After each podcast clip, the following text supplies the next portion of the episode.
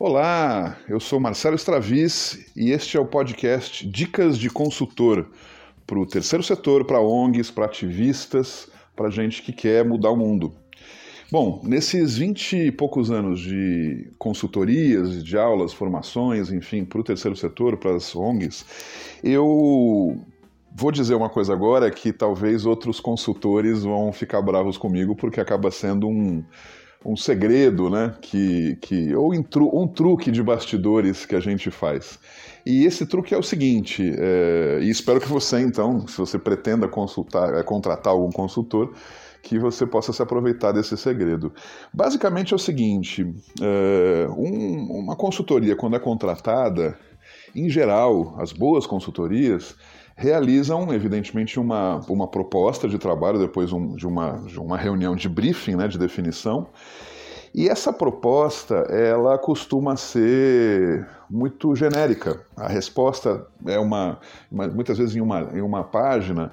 E um, eu, o que costumo fazer, e meus alunos também, a gente, ao contrário, gosta de destrinchar bastante bem a proposta, não em termos de texto, de muita elucubração, mas no sentido de organizar as ideias, colocar isso em horas objetivas, definir essas horas dentro de uma organização também de fases, né, de momentos e nos seus respectivos períodos, para que assim isso seja transparente tanto para o cliente quanto para o próprio consultor das coisas que precisam ser feitas e em que hora precisam ser feitas. Porque em que hora, em que dia, né, em que mês, em que, em que sequência, né? Por que eu digo que isso é uma coisa que talvez alguns consultores não vão gastar, é, gostar? Porque de fato muita gente não faz assim. É, e isso, do meu ponto de vista, fica uma relação de insegurança para os dois lados, né? Ou seja, não se sabe muito bem o que vai se fazer, então a gente coloca uma proposta meio genérica, aparentando que sim, que se sabe, mas não vamos contar o segredo, né? Quando na verdade não há segredo nenhum, que a questão é que não se sabe mesmo. Eu costumo dizer para os meus mentorandos, enfim, alunos meus de consultoria, que é, o que existe é, quanto mais transparente, mais claro, mesmo que isso significa que depois o, o, o, potencial cliente não compre a consultoria, mas ele utilize essa sequência, essa sequência lógica como uma forma de trabalho. E tudo bem, isso no final das contas geramos um resultado, um encaminhamento, onde pelo menos clareou as ideias por parte do cliente, o potencial cliente. Eu sei que talvez esse papo está um pouco chato para você se você não é um consultor ou se você não é um cliente em potencial, mas da mesma forma que isso serve para clientes e consultores, pode servir também na sua vida prática. E de que forma isso pode servir? colocando as coisas em ordem, em perspectiva. Né? Às vezes a gente tem um problema e geralmente é, pessoas ou organizações contratam consultores porque tem um problema, mas eles não têm muita clareza de como organizar esse problema organizar a solução para esse problema. Simplesmente sabem que tem um problema.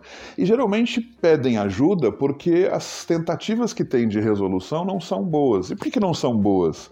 Porque não conseguiram perceber a lógica de resolução ou de organização de um problema. Então, às vezes, isso é, é acaba funcionando muito mais por lógica do que por compreensão objetiva.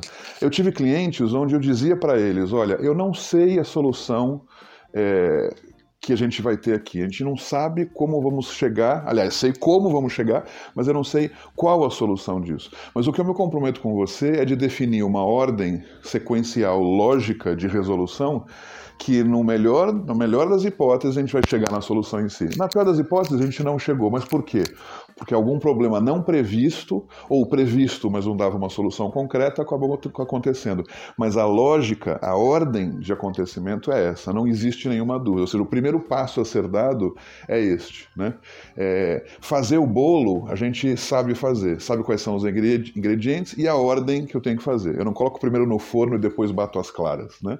Então, ou seja, é, pode sair um bolo não tão bom, mas efetivamente a gente sabe que a sequência é essa. A gente pode melhorar a partir disso. Então, essa dica que eu queria dar para você é: se você é um potencial cliente de consultoria, é, aproveite, e aí vem o momento onde eu acho que consultores não vão gostar do que eu vou dizer, mas aproveite muito esse momento de briefing com o potencial consultor, porque vai te ajudar, no mínimo, a esclarecer as ideias, questões que você não sabe muito bem. É, se você for uma pessoa correta e digna, provavelmente você vai, a partir disso, perceber que é um, uma um bom consultor ou não. A partir disso, se for um bom consultor, eu recomendo que de fato você contrate essa consultoria.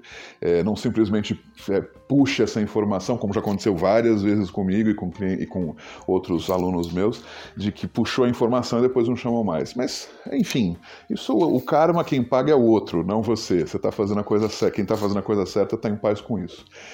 E para você que não é nem consultor nem potencial cliente, fica justamente essa dica, né? Ou seja, tem um problema, coloque então no papel não a solução do problema especificamente, mas a ordem de resolver esse problema, os passos para resolver esse problema, como fazer o bolo, né?